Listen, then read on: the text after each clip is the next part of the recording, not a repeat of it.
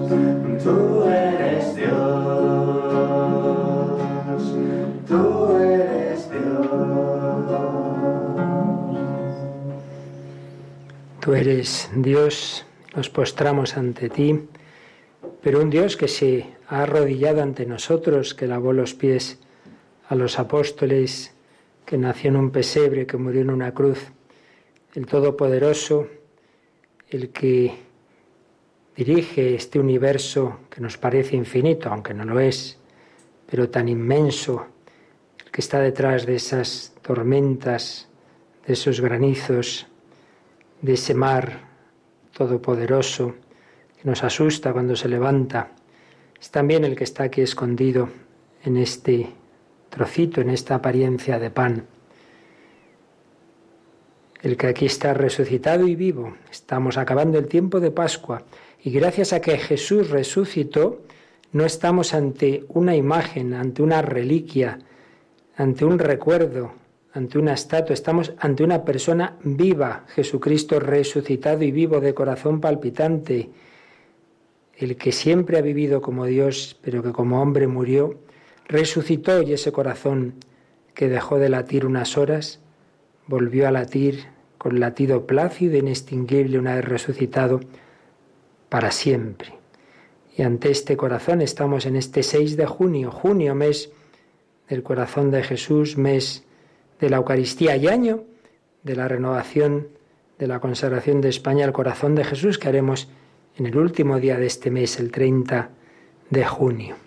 Pues en ese espíritu también, eso solo tiene sentido el consagrar una nación si, si los miembros personalmente queremos ser de Cristo. Y eso es lo que vamos a hacer, los poquitos que estamos en esta capilla y los muchos que nos seguís a través de las ondas, a través también de las imágenes en Internet, todos unidos en adoración, en un momento muy significativo. En este año 2019, como os digo, centenario de la conservación de España, 20 aniversario de Radio María en España, últimos días del tiempo pascual y vísperas de Pentecostés. Por eso, si siempre, siempre, siempre toda oración cristiana debe empezar invocando al Espíritu Santo y muy especialmente, pues vamos a invocarlo, a tenerlo muy presente, a pedir esos dones del Espíritu que brotan del corazón de Cristo. Van a ser los dos polos de nuestra oración, mirar ese corazón del que la lanza del soldado lo traspasó y salió sangre y agua. El agua es símbolo del Espíritu Santo.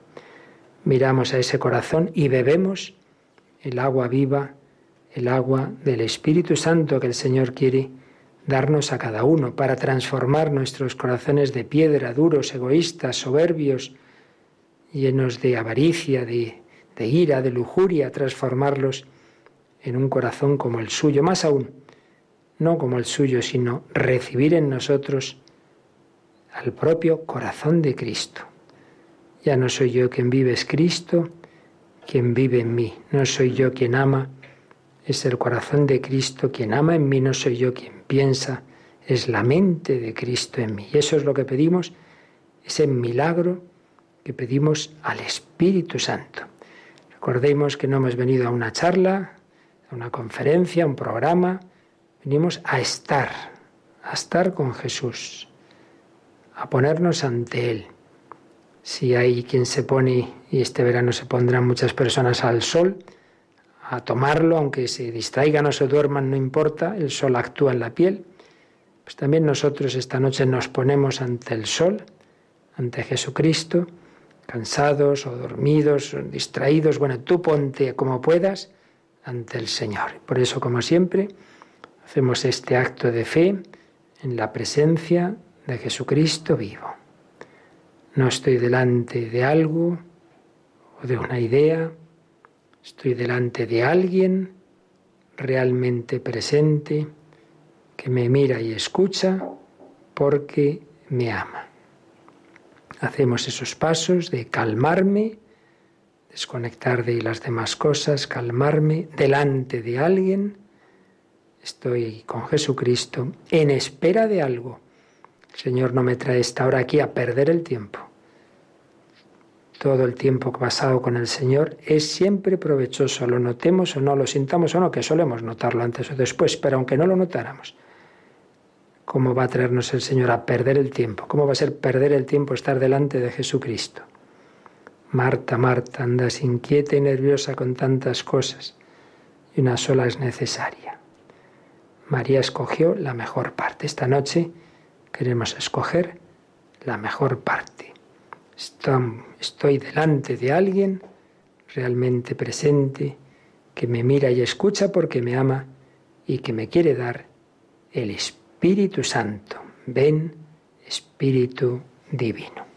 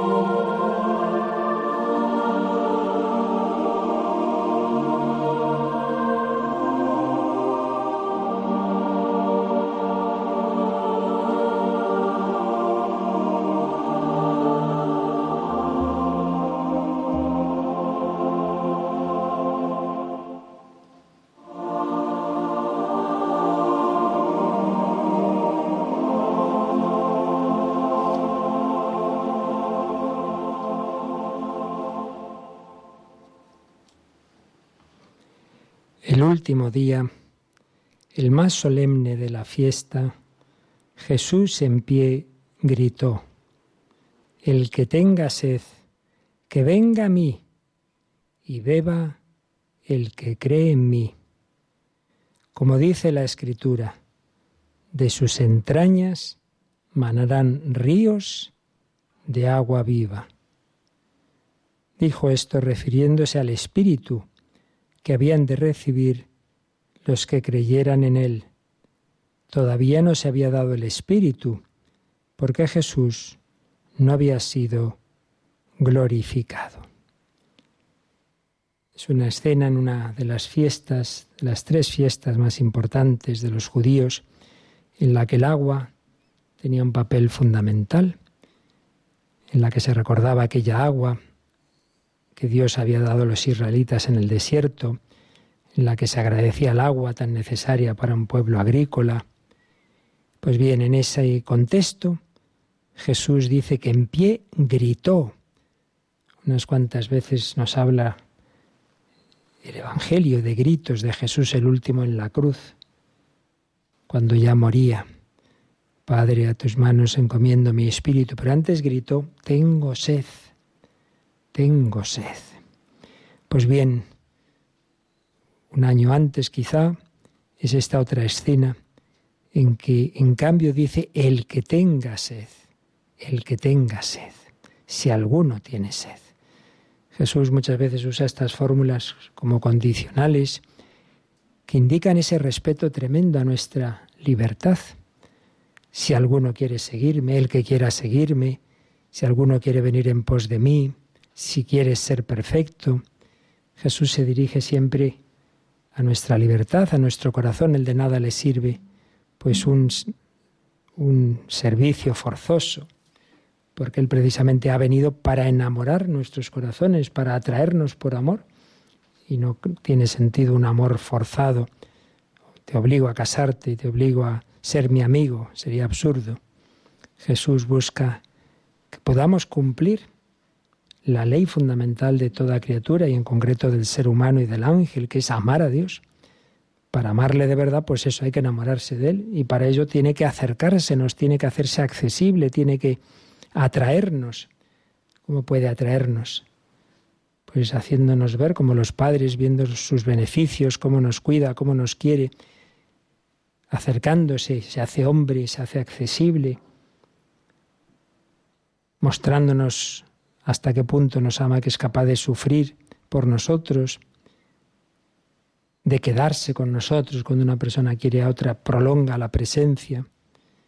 Pues bien, Jesús, Jesús se dirige a cada uno y nos dice, el que tenga sed, si tú tienes sed, si no te conformas con lo material, si no te conformas con verdades parciales, si no te conformas con amores frágiles que hoy son y mañana desaparecen, con palabras que se lleva el viento, si no te conformas con el pensamiento débil, con razonamientos inocuos, con sentimientos frágiles y volubles, con las relaciones líquidas, si buscas algo más.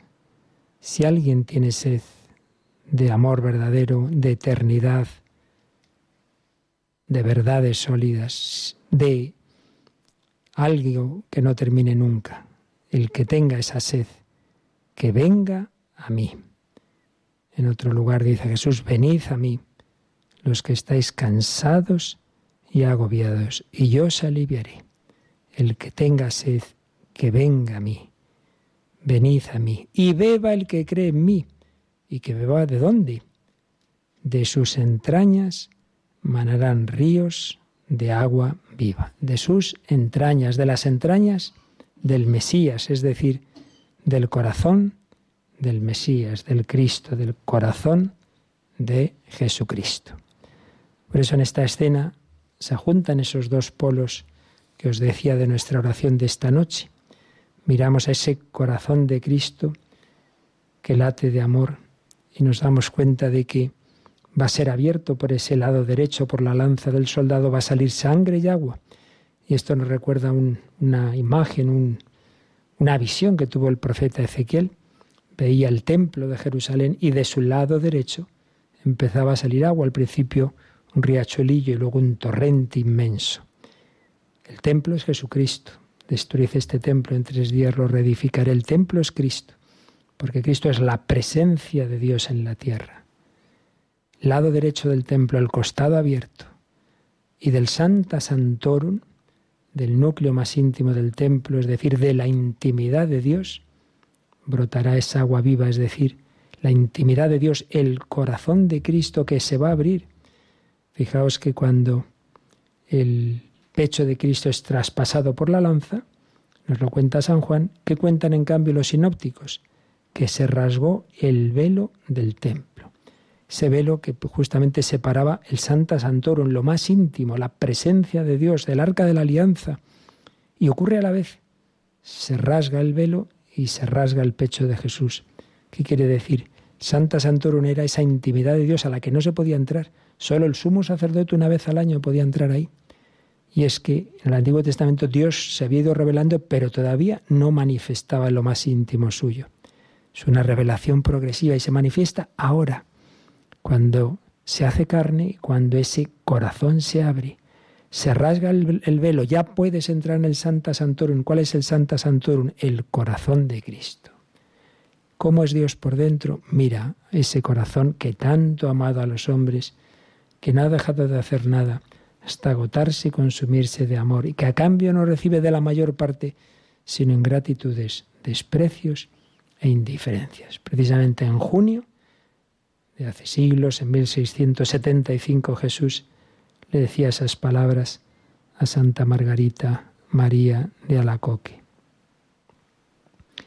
Se abría ese corazón en la cruz y de él brotaban ríos de agua viva es decir, el torrente del Espíritu Santo, de la intimidad de Dios, del amor del Padre y del Hijo, y donde pasa esa agua viva, lo que era seco y árido se hace fructuoso, crece toda clase de vegetales, vuelve la vida, es la Pascua.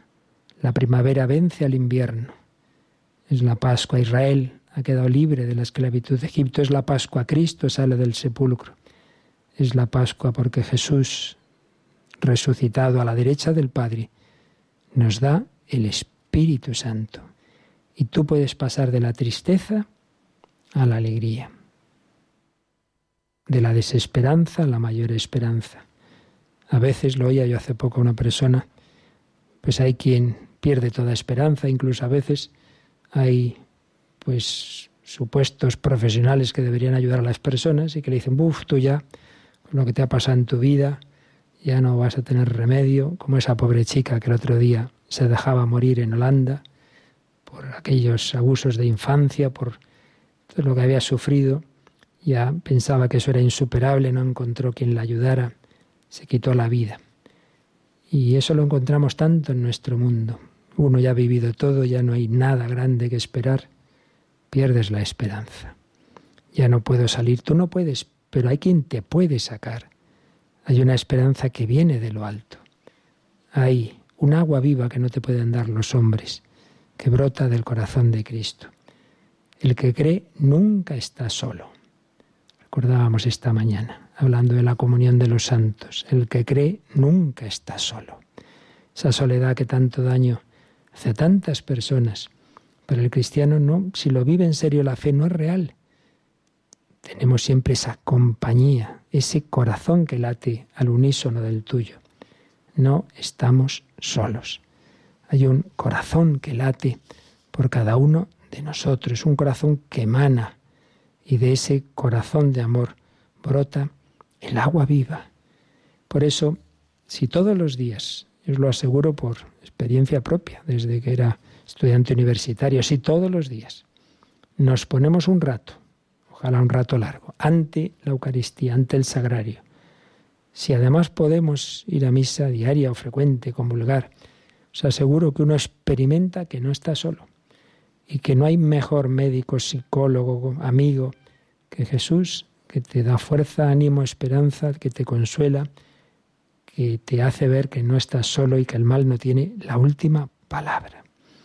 Nos quedamos unos momentitos ante este corazón de Jesús, oímos esas palabras que te nos dice a cada uno, si tienes sed, ven a mí, ven a mí. No vayas a buscar aguas sucias que te dejan más sed después, no vayas a emborracharte para olvidarte de lo que pasa, evadirte y luego encontrarte de nuevo en la realidad.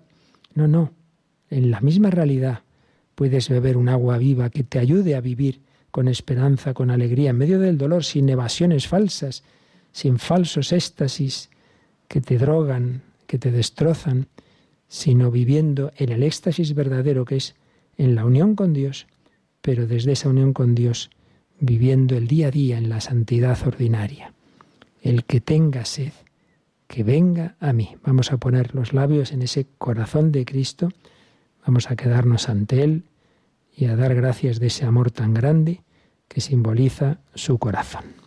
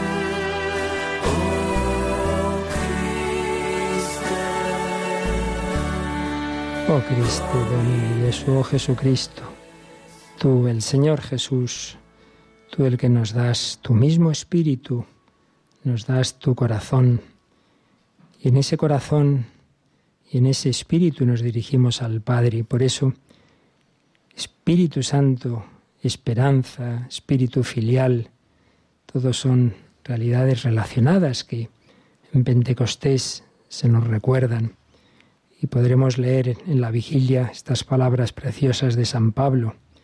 Sabemos que hasta hoy toda la creación está gimiendo y sufre dolores de parto. La creación está gimiendo y sufre dolores de parto. Los dolores de parto pueden ser muy fuertes, pero sabemos que culminan en algo positivo, culminan en una persona, culminan en la vida. Nuestra vida hay dolores, hay catástrofes, también está el mal moral, que es el peor, el que hacemos voluntariamente. Sí, hay mucho dolor en el mundo, pero si lo vivimos unidos a aquel que tuvo el mayor dolor espiritual, la desolación, el abandono, Dios mío, Dios mío, ¿por qué me has abandonado?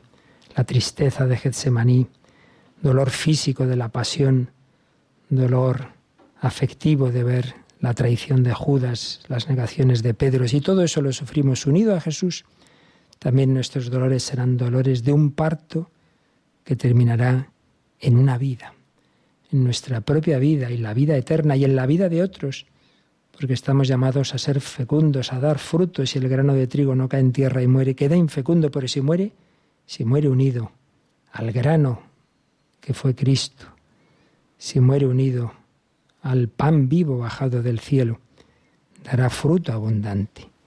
Por eso, nuestros dolores, los de la humanidad, los de la creación, están llamados a alumbrar la vida. También nosotros que poseemos las primicias del Espíritu gemimos en nuestro interior, aguardando la adopción filial, la redención de nuestro cuerpo. El cristianismo no es espiritualista, no tiene esa inmortalidad platónica en que el alma desprecia al cuerpo, sino que sabemos que todo lo que Dios ha creado y también este cuerpo con esa materia que forma el universo, que es templo del Espíritu Santo, que ha sido templo de, Jesucristo, de, de Dios, de la Virgen María, este nuestro cuerpo, está llamado a la resurrección, por eso no despreciamos el cuerpo, por eso veneramos el cuerpo del difunto, lo incensamos, lo atendemos, lo enterramos. Por eso esperan la resurrección, la redención de nuestro cuerpo. Pues hemos sido salvados en esperanza. Hemos sido salvados ya. Sí, ya, pero todavía no la famosa frase de la escatología cristiana, ya, sí, pero todavía no. Sí, pero no del todo. Falta la consumación en nuestra alma, la santidad plena. Falta la consumación en nuestro cuerpo, la resurrección. Nuestro cuerpo se va desgastando, pero sabemos que resucitará. Y falta la plenitud del cuerpo místico, que acabe la historia y todos aquellos que respondan a la invitación de Dios queden unidos en ese cuerpo místico de Cristo, como oíamos estos días en el Evangelio. Padre, que sean uno como tú y yo somos uno, que todos sean uno en nosotros, que todos seamos de ese rebaño del buen pastor. Hemos sido salvados en esperanza. Y una esperanza que se ve no es esperanza. ¿Cómo va a esperar uno algo que ve? No la vemos, pero nos fiamos. ¿Por qué? Porque tenemos motivos, no es una esperanza ciega es que Dios ya me ha hecho muchos regalos, me ha dado muchas pruebas de su amor. Cuando alguien dice, no, yo no tengo ninguna experiencia, y luego uno mira atrás y dice, anda, y aquello y lo otro, empezando por tu vida y por tantas cosas que han ocurrido, cada casualidad, muchas casualidades, y a veces hasta intervenciones milagrosas que uno le cuesta reconocer, y iluminaciones de Dios que uno le gusta a veces olvidar para no quedar comprometido tenemos motivos de esperanza. Primero en Cristo. Todo terminaba mal y sin embargo cumplió lo prometido, resucitó, comió con sus apóstoles, motivos de esperanza en los apóstoles, que eran un pequeño desastre, y al final todos con la fuerza del Espíritu Santo, testigos de Cristo hasta el martirio, testimonios de esperanza en la vida de la Iglesia en 20 siglos, en millones y millones de mártires, de santos de todos los estados de vida, niños, jóvenes, matrimonios, religiosos, sacerdotes, misioneros, ancianos. ¿Cuántos santos, cuántos mártires? Y todo eso lo ha hecho el Espíritu Santo. Tenemos motivos de esperanza. Sí, pero es que yo soy un desastre, yo soy débil. El Espíritu Santo, dice San Pablo, acude en ayuda de nuestra debilidad. Pues nosotros no sabemos pedir como conviene, pero el Espíritu mismo intercede por nosotros con gemidos inefables. Si no sé rezar, si me distraigo, el niño no, no piensa racionalmente, gime, gemidos inefables. Gime, pues gime tú esta noche. Vamos a gemir con el corazón de Cristo, con el corazón de María, vamos a invocar al Espíritu Santo, vamos a pedir que venga sobre cada uno de nuestros corazones, que vengan nuestras familias tantas veces heridas, que venga sobre esas heridas de nuestras almas que nos hacen los pecados capitales o que nos han hecho los demás o que nos hace esta sociedad a su vez tan enferma. Invocamos el Espíritu Santo sobre España, en estos momentos no fáciles y en esta preparación de la renovación, de la consagración de España al corazón de Jesús y por aquellas naciones hermanas que también recibieron la fe desde aquí, que también lo están pasando mal, Venezuela, Nicaragua. Pedimos por donde empezó el cristianismo, Oriente Próximo, pues con tantas situaciones de tensión. Ven Espíritu Santo, ven, ven sobre la humanidad, que sus dolores sean dolores de parto con esperanza, con la esperanza de que el Espíritu Santo que nos da Jesucristo convertirá aquellos huesos secos que vio también el profeta Ezequiel en una humanidad que se levanta, movida por el Espíritu Santo. Ven, Espíritu Santo, transforma nuestros corazones áridos, egoístas, fríos, en corazones ardientes como se cambiaron los corazones de los discípulos de Maús. No estaba ardiendo nuestro corazón cuando nos hablaba por el camino. Ven ahora, Santo Espíritu de Dios.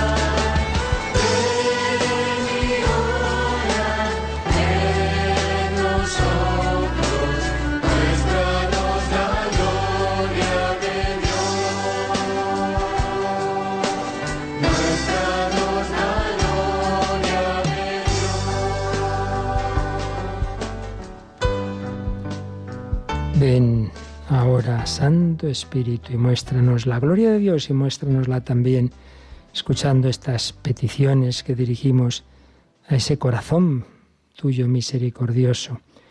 Última parte de nuestra oración, presentamos esos gemidos de la humanidad, esos gemidos de los oyentes, los que están ahí en esos papeles que hemos impreso las peticiones recibidas estos días, que están al pie del altar, también las que ahora estáis poniendo en las redes sociales o las que lleváis en vuestros corazones y todas ellas las resumimos ahora en estas intenciones que ahora vamos a presentar al corazón de Jesús.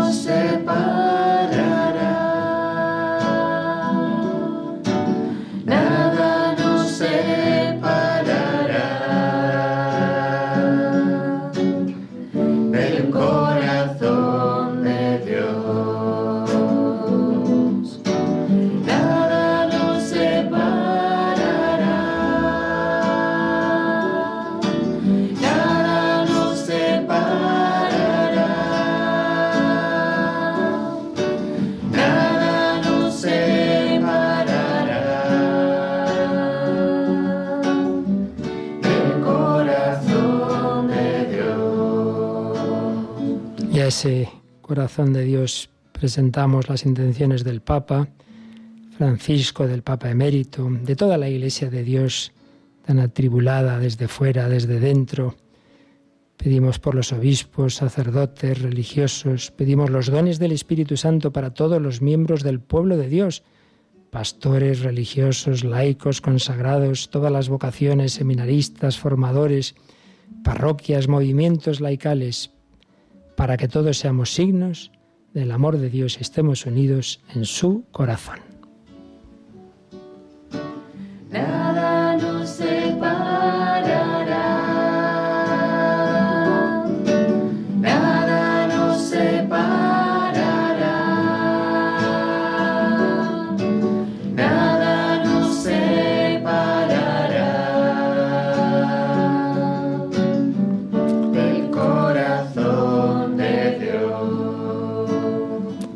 A España que en este mes viva a fondo esa renovación de su consagración al corazón de Jesús, todos sus miembros de esta nación, por todas las autoridades, regiones. Pedimos las demás naciones que antes mencionaba y todas las que están sufriendo conflictos por los perseguidos por la fe, los perseguidores, su conversión los pobres, los migrantes, los refugiados, las víctimas de la guerra, de la violencia, de las catástrofes naturales,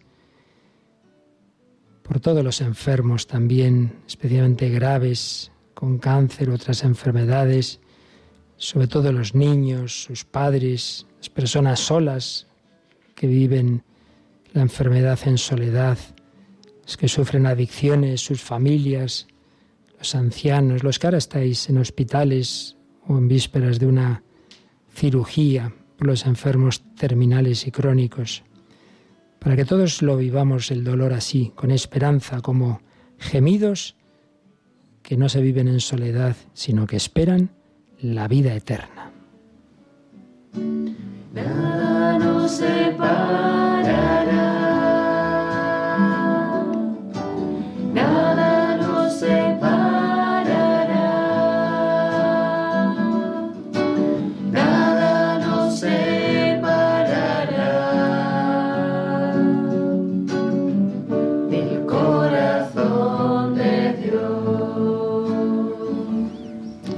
Corazón de Dios están especialmente las familias, familias consagrados al corazón de Jesús, y así viviréis todo, lo alegre, lo doloroso. Viene a la mente ahora una joven viuda que desde jovencita siempre hasta a los pies del corazón de Jesús y que todas las horas santas las hace de rodillas en su casa. Pues ahora sola, marido murió, los hijos se fueron de casa, pero no está sola, está con el corazón de Jesús. Pedimos ese amor para todas las familias, pedimos por las familias rotas o en trámites de separación, por aquellos que quieren adoptar y tienen dificultades, por los ancianos que viven solos, las embarazadas, las madres que han abortado piensan hacerlo, para que todas las familias defiendan la vida desde el principio hasta el final, por todos los que lo están pasando mal, por los novios, para que lo vivan con espíritu cristiano. Aquí en la capilla tenemos unos que pronto, si Dios quiere, se casarán, para que todas las familias, desde los jóvenes a los mayores, vivamos siempre unidos en el corazón de Dios.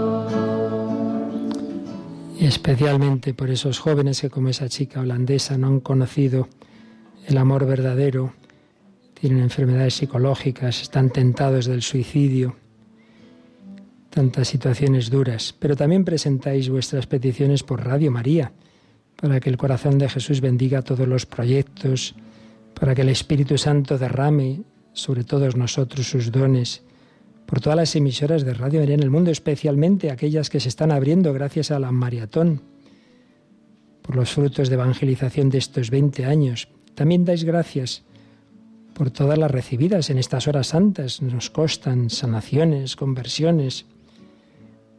Dais gracias por lo que os ha acompañado estos 20 años Radio María. Finalmente, entre los centenares de peticiones que han llegado, pues me indican algunas significativas de las demás. Desde Burgos nos piden por un hijo con cáncer terminal, 47 años y cuatro niños. María Luisa llama para ofrecer sus dolores al Señor por Radio María. Emilio, sacerdote amigo, pide por jóvenes de la comunidad del cenáculo para que se recuperen de sus adicciones. Nieves, tentada al suicidio, lleva una cruz muy grande la hermana de una persona que hoy ha estado aquí con un cáncer duro. Finalmente os pedimos oraciones por nuestra compañera periodista desde casa, trabajaba en informativos María del Mar con 51 años, pues el Señor la ha llamado. Ni en la vida ni en la muerte nada nos separará del amor del corazón de Dios. Nada nos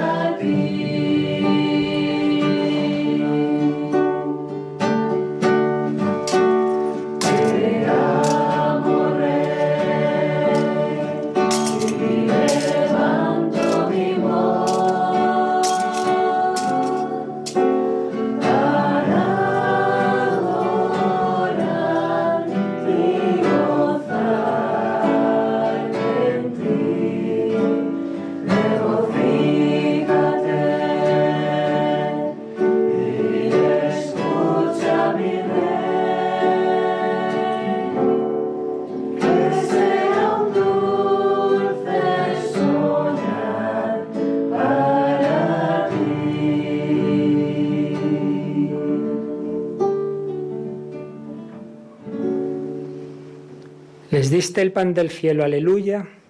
Contiene sí todo deleite, aleluya. Oremos. Oh Dios, que en este sacramento admirable nos dejaste el memorial de tu pasión.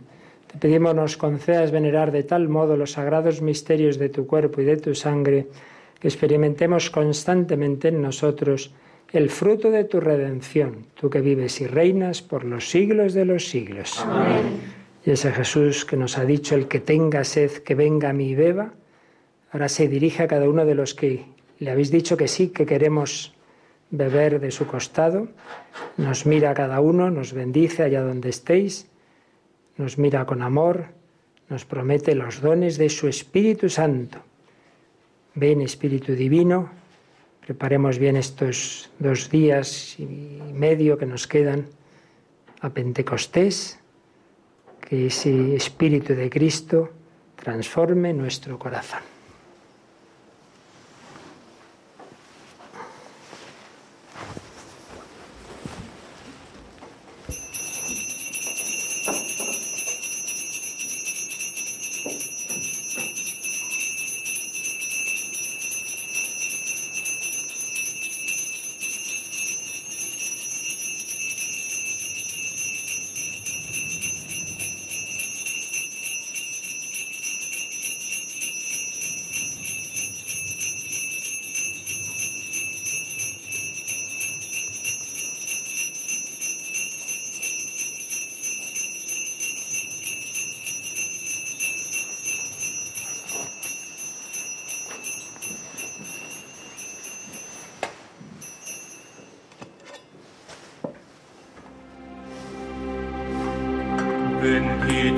제관